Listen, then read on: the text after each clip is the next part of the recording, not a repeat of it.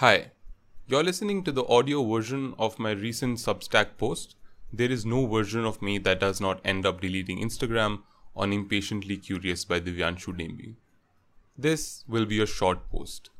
I don't remember how many times I've deleted Instagram. I've done it so many times that it has become a running joke among my friends and family that I only delete it to come back later. And unfortunately, that has been true all along.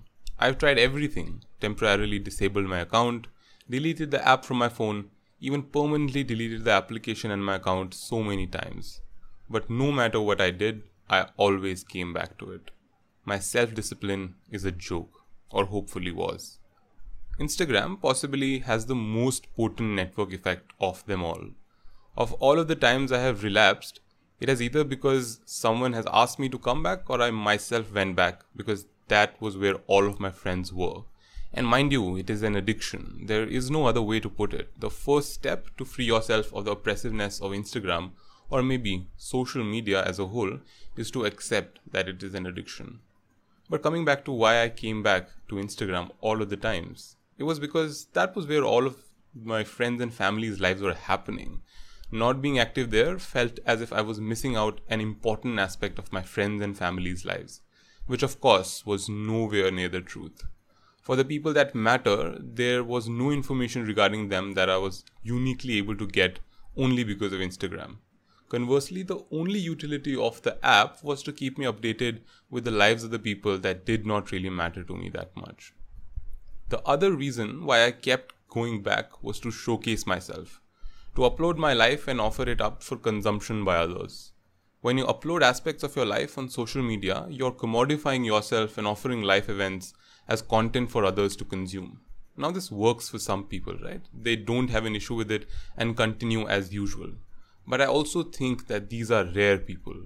For most individuals, including me, it feels as if we have to produce and capture our life in a particular way only so that we may upload it for the gram.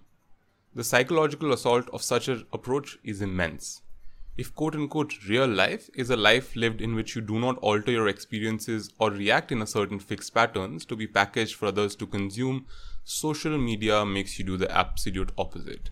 It makes you alter your life, behavior, reactions, etc. to optimize for likes and reach.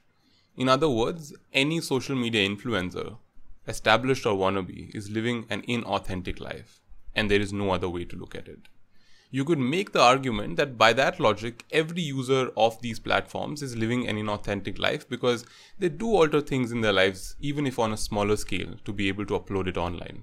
And guess what? You wouldn't be entirely wrong. The only difference is between the degree of the authenticity. Social media influencers model all of their lives surrounding optimizing for likes and comments, and normal users only do that occasionally. The worst issue, in my opinion, is that it is a slippery slope and it fundamentally changes the way you view reality. Once you start to commodify your life for likes and comments, there is no going back. Why hold back at making vlogs for 2 hours a day? You have 24 hours in a day. Why not commodify all of it? Anyway, content is in short supply these days. Therefore, the reality becomes inauthentic in toto. Everything that one does has to be optimized for content not life. If you're generally interested in the reasons why you should leave all social media, read Jaron Lanier's short book, 10 Arguments for Deleting Your Social Media Accounts, right now. But of course, when I read that book, I did not delete any of my social media accounts, for I was an addict.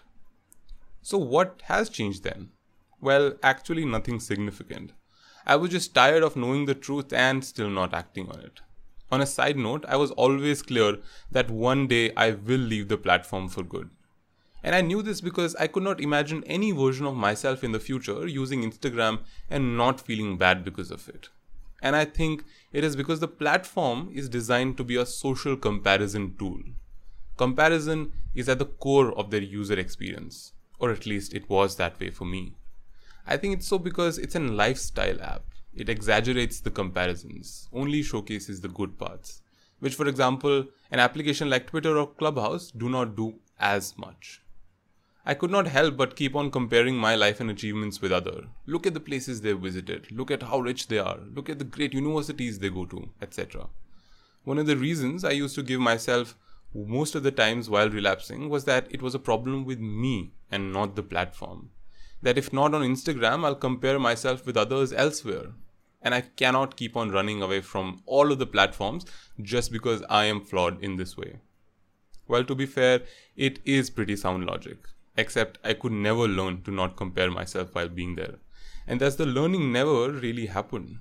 The usage cost would always be more than any benefits. So today, I deleted my account for the last time in my life. I'm never going back, ever. And that is the story of how there is no version of me that does not end up deleting Instagram. No matter how I change my interactions and usage of the application, the costs always outweigh any benefits. It is time to say goodbye, the same way I did to Facebook a year ago. I wonder if Twitter is next. Thank you for listening to this audio narration of this post. I'll see you sometime later.